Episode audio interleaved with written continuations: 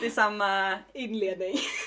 fantastiskt. Ja. Det är eh, nytt år. Ja, 2022. kul. Mycket roligt. Mm. Det är man taggad på. Ja. Det, jag ser verkligen fram emot det här nya året. Mm, jag med. Ja, så blir det jätteroligt. Inte för att det ska hända någonting särskilt utan bara för att Vi är på G. vi är på G. Ja, jätteroligt. Idag ska vi prata om ett ganska tungt ämne i mångas ögon. Öron. Öron, kanske man säger. Ja. Ja, ja. I mångas eh, ögon och öron då. ja. Ja. Eh, vi ska snacka lite om missbruk och vi tänkte att vi droppar det här nu när det ändå är i början av året. För ett nytt år är ju ändå för väldigt många ett nytt kapitel där man tar tag i saker och ser över eh, beteenden, rutiner, mönster. Exakt. Så vi tar detta nu. Ja, och vi tänkte ju då prata lite om både alkohol, droger, men jag skulle också vilja säga cigg och snus. Tobak, ja. Ja, Missbruk och normer kopplat till det. ja. För att någonstans så, även, om, man, om man tänker missbruk bara så här generellt, då tänker ju folk på alkohol och droger först och främst. Piller kanske. Ja. Men jag upplever ju att både alltså cigaretter och snus är ju också ett typ av missbruk. Men vad, vad är ett missbruk då?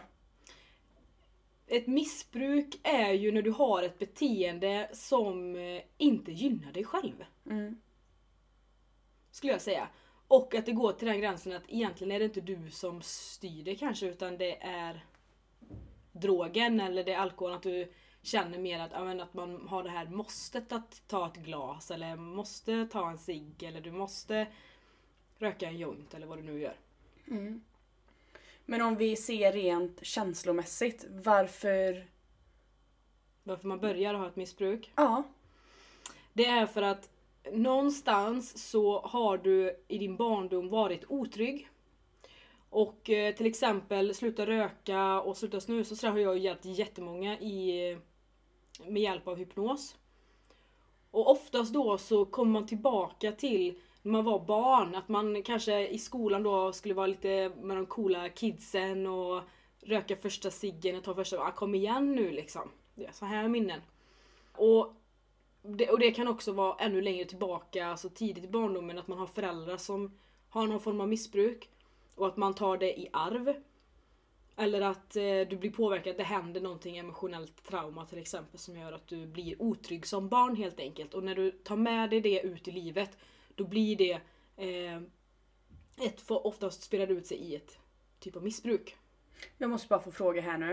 Eh, det du pratar om är ju en otrygghet i barndomen. Ja. Jag tänker att man kanske får ett eh, missbruk för att man har haft föräldrar som har druckit eller sådär och sett det och lärt sig utav, utav det man har sett. Mm. Men eh, jag har ju hört att det är många som säger att alkoholism och missbruk att det är genetiskt, att det går i arv. Gör det det eller är det liksom... Jag skulle kunna säga att du har väl beroendegener, att du har lättare för att fastna för någonting. Men jag skulle också säga att det är ju starkt kopplat till vad du har vuxit upp med i för typ av omgivning. Har du vuxit upp med en förälder som har ett alkoholmissbruk, ja men då är det ganska troligen att du också kommer ha det. Om du inte är så pass medveten om det. Att du väljer en annan väg. Mm. Och ju mer jobbiga grejer som händer i din barndom, alltså det, och det kan ju vara stort som litet för att alla Du kan ju inte jämföra det här med någon annan utan det är ju stort och jobbigt för dig som enskild person. Och om du då varit med om massa jobbiga grejer som barn, alltså till exempel du kanske haft en frånvarande förälder. Eh, Du har vuxit upp med kanske bara din pappa eller bara med din mamma. Det kan vara en sån grej som gör att du, att du blir otrygg som barn. Du kanske blir mobbad i skolan. Det är någon eh, annan unge som är elak mot dig. Eller eh, det kan vara massa grejer. Någon, eh, en morförälder eller farförälder dör. Det är ju emotionellt jobbigt för ett, för ett barn. Mm. En skilsmässa. Såna här grejer kan, även om inte det är stora trauman, alltså det kan vara liksom startskotten till att du får ett missbruk för att du har så mycket känslor i dig som barn.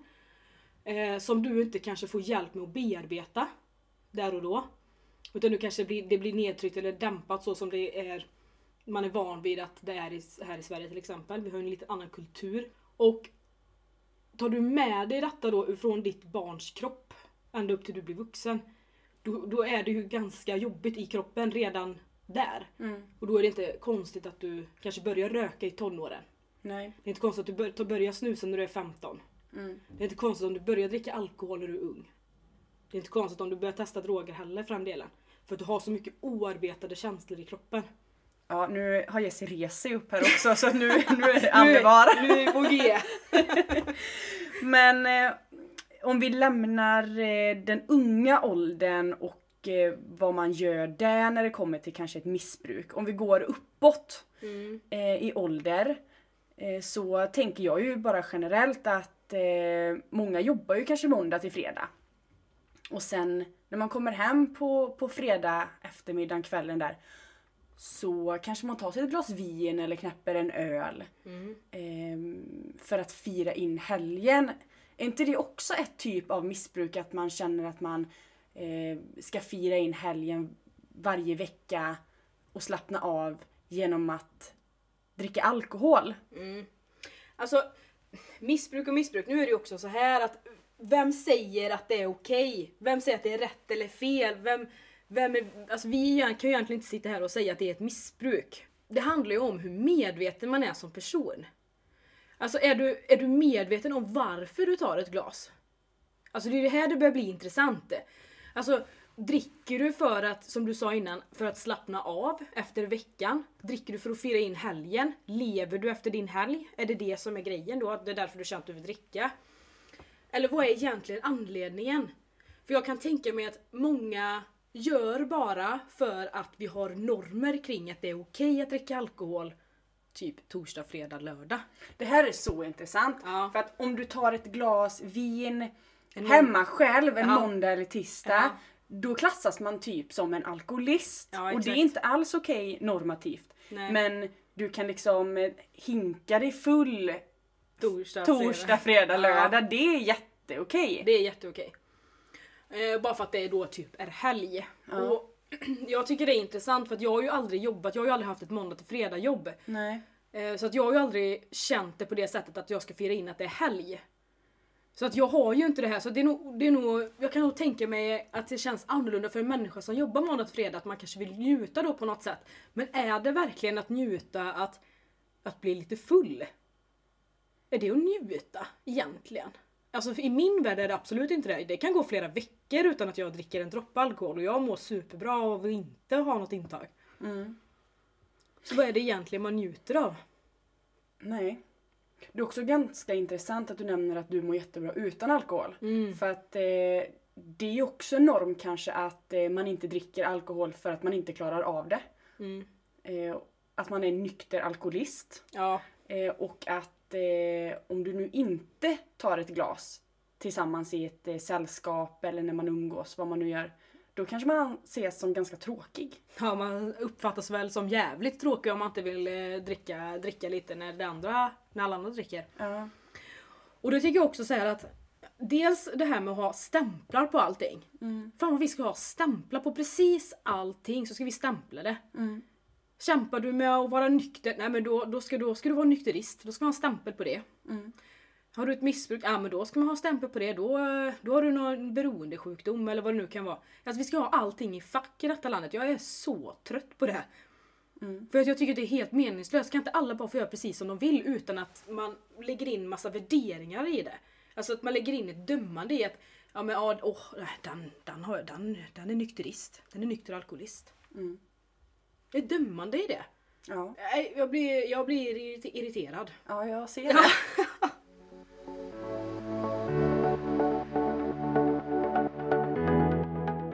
Och min vän där, han, han, eh, han sa det så bra för att vi började prata om sociala sammankomster och gå ut på krogen och sådär. Men han sa så att ja men man kan ju inte ens, man kan inte ens gå på en parmiddag eller eh, umgås med människor utan att de känner att de måste dricka alkohol. Och det är för att de pallar ju inte vara med sig själva. Och det är ju så jävla sant alltså. Ja. Hur många gånger har man inte varit med om det?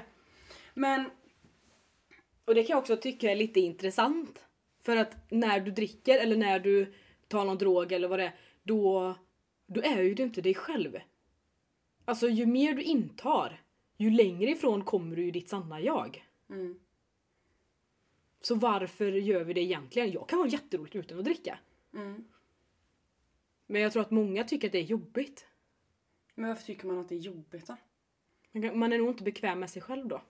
Och sina känslor? Mm. Jag tror att det, att det skaver lite i kroppen. Man kanske är lite otrygg, man är lite osäker på sig själv, inte så bra självkänsla. Men då kommer vi också in igen på det här med, att, med normer. Mm. Eh, och vårt samhälle är ju uppbyggt också på att vi inte ska känna våra känslor. Det, Ja, vi ska ju sjukt. trycka bort det. Och alkoholen har man ju gjort. Det är okej att dricka för att dämpa dina känslor. Det är Mm. liksom... Antingen dämpa dem, eller förhöja dem. Mm. Typ att du firar in en helg. Du tror att du förhöjer dina känslor, men egentligen så gör du inte så för det blir ju en lägre frekvens än Mm. vad du redan är på. Eller som du precis sa, att man dämpar sina känslor med ett typ av substitut. Ja. Och då blir det också helt okej att göra det. Och då fortsätter vi ju att trycka bort våra känslor för att det är okej att göra det Ja. med alkoholen. Ja. Aj, alltså jag blir så frustrerad för att det är precis, alltså vi har ju fått lära oss eh, i så många år och från att vi är barn att vi inte ska känna våra känslor, vi ska trycka undan dem. Men egentligen så är vi känslostyrda varelser. Mm. Och det är våran sanna natur att vara högkänsliga som vi pratade om. Vi pratade om HSB för några avsnitt sen. Mm. Det är våran sanna natur att vara så känsliga.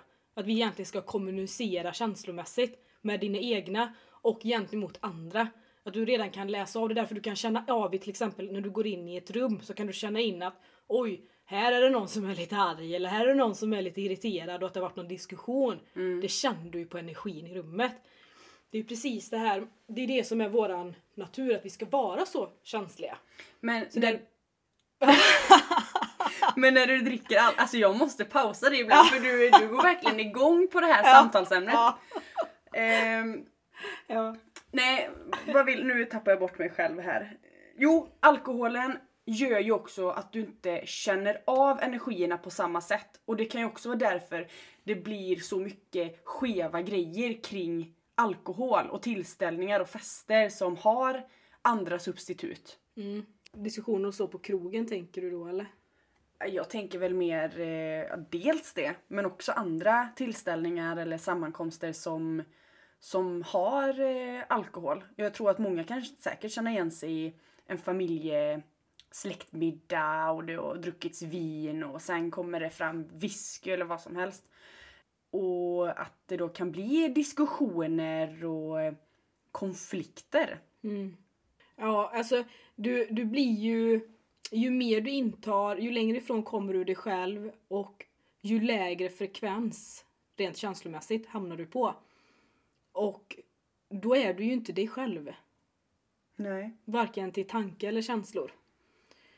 Så att eh, då är det ju inte alls konstigt att det händer massa grejer och att det blir bråk på krogen och det är slagsmål och gud vet allt vad som händer. Mm. Det är ju egentligen inte så bra. Alkoholen. Och det är lite synd för det är så fruktansvärt eh, normaliserat att vi ska typ dricka Mm. i våran kultur. här. Det finns andra kulturer som inte alls Mm. eh, i världen som inte alls eh, dricker alkohol. Jag tänker att det kanske inte är just alkoholen eller drogen som är liksom det som inte är bra. Utan det är väl i vilket syfte man väljer att konsumera det. Mm. Gör du det för att eh, det kanske är trevligt eller gott? Mm. Eller gör du det för att dämpa eller höja dina känslor? Mm. Exakt.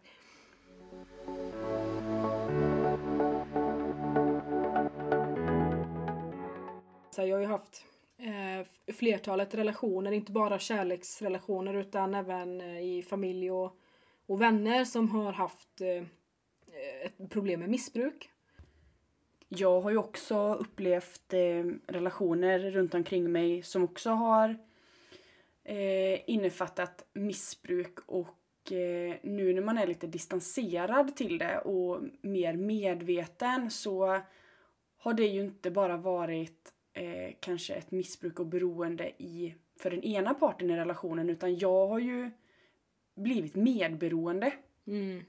Jag också.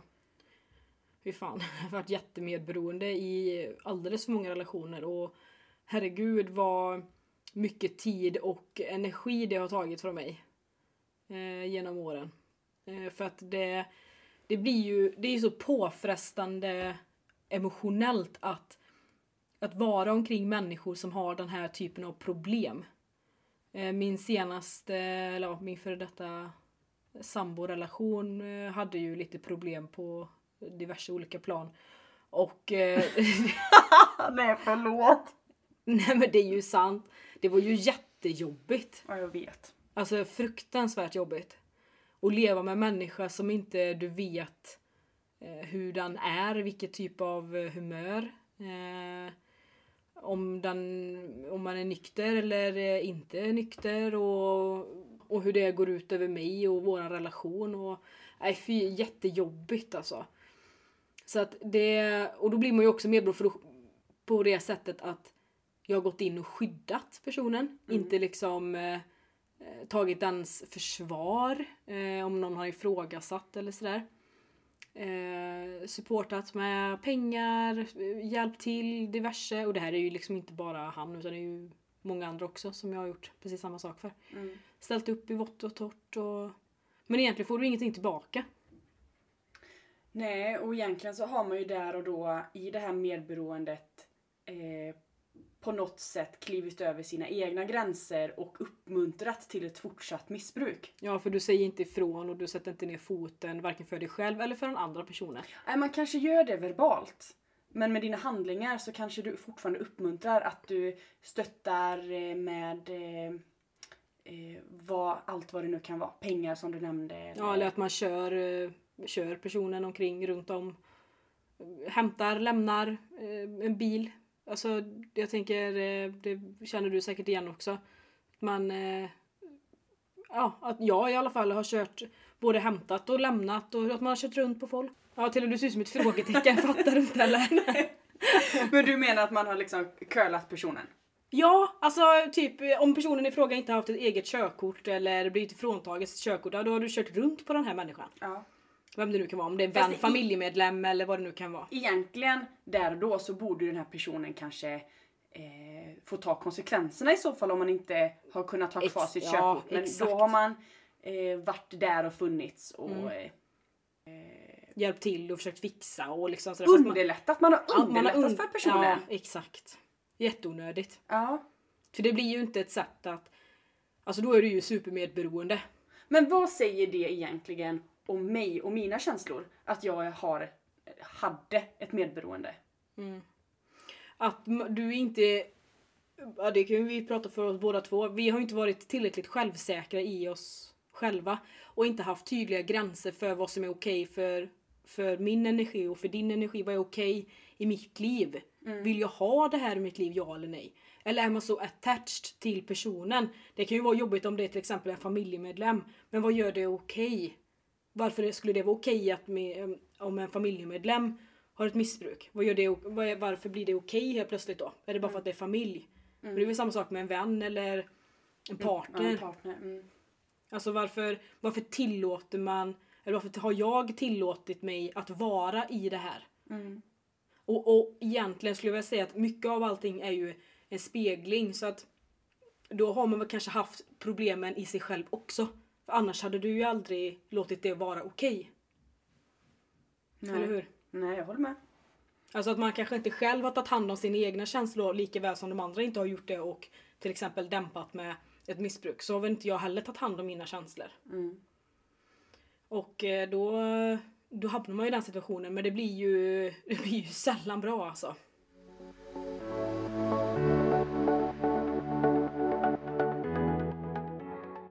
Jag vill bara tillägga här att eh, det som vi har pratat utifrån här nu har ju främst varit intag. Eh, alkohol eller droger eller liknande. Men det finns ju också andra typer av missbruk.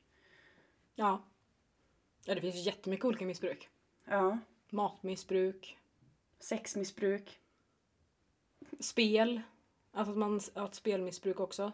Ja. Spelar bort mycket pengar och sådär.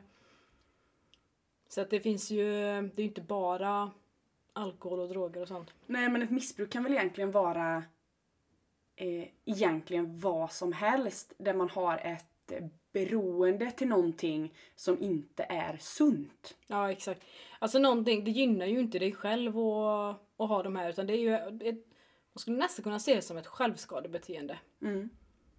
Du skadar dig själv och ditt liv ju mer du har de här beroendena. Egentligen är det ju inte, ja, ett beteende har man. Mm. Du har ett beteende av någonting som grundar sig, och du har det här beteendet för det grundar sig i ett, ett emotionellt tillstånd som du har haft sedan du kanske var barn eller ung vuxen eller något annat som har hänt som har gjort att du har påverkat och skapat det här beteendet från början. Ja. Men eh, vad, om vi frågar terapeuten, Ja. vad ska man göra då om man upplever att man har ett missbruk eller att man har en relation där någon har ett missbruk eller man har ett medberoende. Vad ska man göra då? Nu vart det många frågor på en gång. Men eh, nej, jag skulle väl säga så här. För det första handlar det om att bli medveten, alltså medvetengöra. Vad, vad lever jag i för situation? Mm. Med vänner, familj, bekanta. Vad, vad, hur ser de här relationerna ut? För jag menar, det är ju inte bara... Nu skulle jag vilja säga så här. Det handlar inte bara om, nu frågar du mig om missbruk och så och medberoende. Men det finns ju många relationer som är jävligt osunda. På många sätt. Och det kan ju, behöver ju inte bara bero på att man har ett missbruk. Det kan ju vara att man har ett... Eh, man lever ihop med någon som är lite narcissistisk. Att man har eh, någon som eh, inte är snäll mot en. Så att har du, lever du i relationer där du känner att det här kanske inte är så sunt. Eller det är någonting, jag mår inte bra i den här relationen. Medvetengör vad det är som gör att du inte mår bra. Och ta hjälp om du sitter i en situation där du känner att hur fan ska jag lösa det här? Mm. Om du inte klarar av att göra det själv så ta hjälp. Och oftast så behöver man kanske höra andra perspektiv på saker och ting och eh, för att kunna komma vidare och, och, och må bättre och ha ett, få ett annat liv. Nu när, vi, när du sitter här och berättar Jessie så äh, tänker jag direkt på dig. Har du, eh, du har ju faktiskt lite eh, personliga erfarenheter av detta. Är det någonting som du skulle vilja dela? Ja, det kan jag göra. Eh, det här är ju... Ja... Det är ju lite över ett år sedan jag satt i en sån här situation.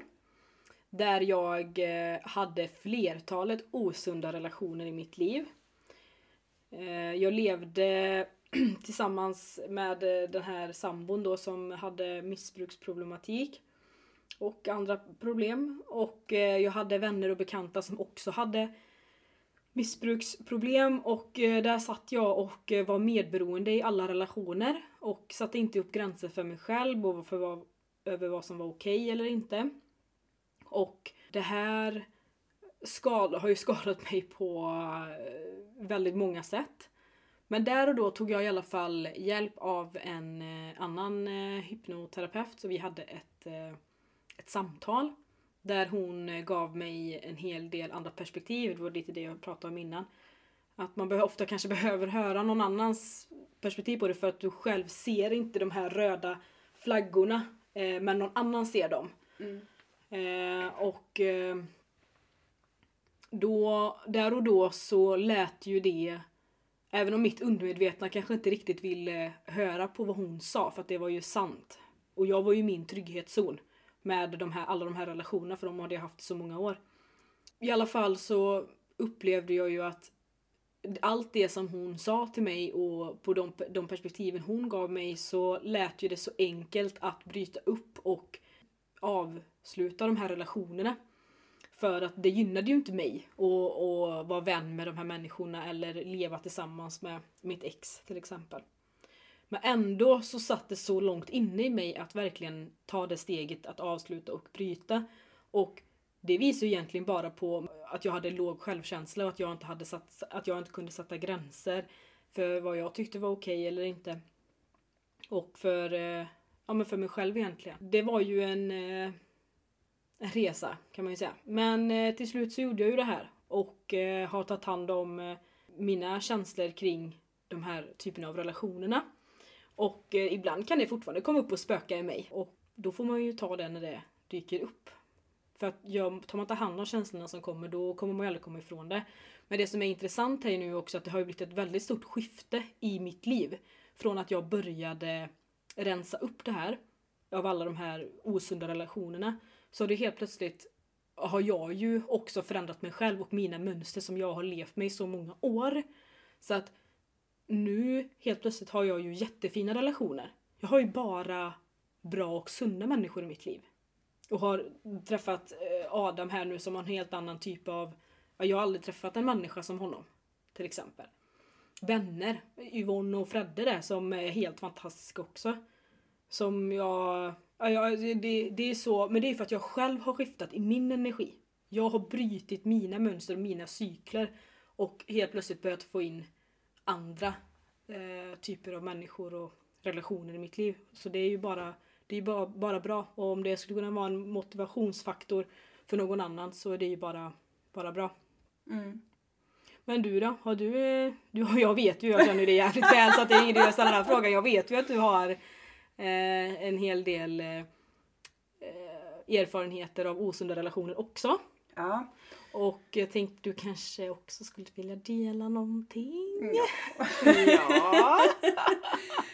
Eh, jag, eh, om man jämför med dig så blev ju inte jag så medveten kring relationer att jag gjorde ett aktivt val. Mm. Eh, utan jag levde ju i en relation som eh, var ganska narcissistisk, ganska manipulativ och eh, jag fick perspektiv från andra. Eh, de gav mig liksom eh, nya ögon att se de här röda flaggorna. Men jag såg dem inte ändå. Nej. Kan du ge något exempel på Alltså är det något speciellt som du tänker på? Du säger att det både var manipulativt och narcissistiskt. Ja, men det var väl att när man uttryckte sina känslor så kunde den här personen vända det som att eh, till slut visste man inte riktigt vad man kände. Men i alla fall så eh, jag såg inte de här röda flaggorna eller jag valde att inte se dem. Och eh, Varför tror du? jag tror det var för att jag hade... Jag var beroende, trodde jag, av den här personen. Mm. Eh, och jag hade svårt att... Eh, alltså det var mycket emotionella band Mm. som var svårt för mig att klippa. Mm. Eh, det var svårt att stå upp för mig själv och eh, sätta mina gränser. Så att det gick så långt att relationen avslutades eh, genom att han var otrogen. Mm. Och först då, det behövde liksom komma så nära in på mig, det behövde bli så tydligt och konkret för att jag skulle kunna lämna. Mm. Och, och att tillägga då, eh, jag tror att jag får dela det, så var det ju också så att det var ju inte bara, alltså otroheten var ju liksom, det var ju som grädden på moset typ. Alltså det var Ja, ju redan, var hade ju redan varit, det var ju riktigt, det var ju inte en, en bra relation på väldigt Nej. lång tid innan dess. Nej. Så det är egentligen det du menar med att det var liksom, det behövde komma som en, det var typ det värsta som du kunde tänka dig. Men då har du gått så långt. Har du Men det var också min tydligaste gräns. Ja, och det är ju osunt för dig själv. För jag vet att jag sa det att är det så att du skulle vara illojal mot mig så kommer din säng stå på gatan. så att jag hade den här gränsen, den var så jävla tydlig. Ja. Eh, men de här andra gränserna som jag har idag men som jag inte hade då att ja, men du kanske inte ska eh, sätta ord på mina känslor eller du ska inte kunna förvränga vad jag känner så att eh, jag inte vet vart jag står. Mm. Eh, sådana gränser hade jag inte. Nej. Eller jag hade det men de var jävligt eh, Diffusa. diffusa. Både för honom och för mig. Ja. Och då är det också lätt att kliva över de gränserna. Ja. Och har man väl flyttat på gränsen en gång, Ja. Då blir det ju lättare att flytta nästa gräns också. Och till slut så står man där och så har man en eh, otrohetsaffär liksom. Ja. Nej fy fan. Är vi glada att vi har kommit därifrån, eller hur? ja. Ja. Vilken vändning det här tog. Nu blev vi jävligt privata. Ja, men det är lite roligt. Det är Ja. kul. Ja. Ja, det ty- jag tycker det i alla fall. Mm. Det är ju det som är lite tanken. Mm. Men inte bara prata löst och sådär. Jag tror att det blir väldigt enkelt för andra människor att kunna sätta sig in i. För att jag tror att det är så Alltså det är så vanligt att man har de här grejerna och framförallt det som du pratar mycket om att att eh, andra sätter ord på ens känslor, upplevelser. Eh, det här, och är man då inte heller medveten om det, typ som du, som du inte var då, Mm. men som du är nu, då, då är det ju jävligt svårt att vara i de relationerna. Mm. Alltså att, jag tror det blir lätt för folk att, att förstå och kunna bara säga men gud det här, det, så har jag ju det i mitt liv med min mamma. Typ. Hon satt alltid ihop på mina tjänster, exempel. Mm. Alltså det behöver ju inte bara vara en kärleksrelation. Nu går, tog vi exempel på det, det kan vara i familj också. För att jag har ju märkt det efteråt, eh, efter den här relationen då. Mm. Eh, när man kanske har haft andra relationer till andra människor, det behöver inte vara en kärleksrelation. Eh, alltså de här gränserna nu med att sätta ord på mina känslor, de är jävligt tydliga. Ja. Det var en som eh, försökte sätta ord på mina känslor. Ja. Jag blev så jävla arg så jag bara stick. alltså, stick. Ja, nej men, eh, nej men eh, det, det är bra. Men att det ska behöva gå så långt. Ja, ja, ja men nu, nu har du gjort det, nu har du ju lärt dig och nu kommer du aldrig låta någon göra så igen. Så det, är ju, det är ju på ett sätt bra. Men det är ju synd att, man, att du har skadat dig själv så pass långt ändå i relationen. Ja, men det gav ju något annat, alltså det gav ju Ja, ja, ja, ja du har ju lärt dig massa. ja, lärdomar. Ja. Upplever du att du har liksom bearbetat det och så, det som hände? Ja. Mm. Jag blev chockad över din eh, fråga här. Jag var inte beredd på det. Men eh, ja, jag tycker att jag har bearbetat eh, det som hände. Och eh, jag har mött extremt mycket känslor Mm. eh, kring relationen, kring honom. Och jag har ju faktiskt mött honom eh, och inte känt någonting i mig. Nej. Varken eh, hat eller eh, eh, att man blir obekväm eller sådär. Så att det är väl ändå ett kvitto på att man har bearbetat det, tycker jag. Mm. Egentligen, det riktiga kvittot kommer ju sen när du träffar en ny kille. Och du kommer gå in i datingvärlden igen. För det är först då dina känslor kommer komma upp och eh, där kommer du också se hur mycket du har läkt dina sår från tidigare relationer. Mm. Eh, Så det blir ju spännande att se den dagen. eh, Hur, hur du ser på relationer då och vad som kommer hända i dig. Mm. Det tar vi då. Mm, det tar vi då. Ja, det tog ju lite vändningar detta. detta avsnittet. Vi hade ju en liten intuition vad vi ville prata om och det har vi gjort. Ja. Sen blev det lite annat också, men det Ja. är kul.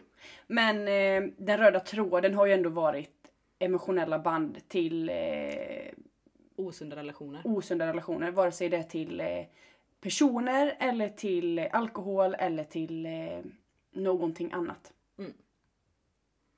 Ja. Tungt ämne, men ändå eh, nyttigt. Jag Ja. tror det är nyttigt att både lyssna på, men också för oss att... Eh, Prata och reflektera om. ja, faktiskt. Mm. Kul.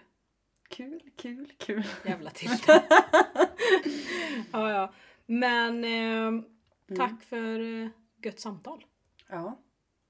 Ta hand om er tills eh, nästa vecka så hörs vi då. Och är det så att ni har kommit på någonting eh, som ni vill att vi ska lyfta? Mm. Vi faktiskt, jag har fått lite meddelanden om det så vi kan ju prata ihop oss om det. Ja. Se om det är något, om det är någon annan som kommer på någonting så får ni gärna skicka in, det är ju kul. Mm. Men allt gott tills eh, nästa vecka då. Ja. Puss och kram!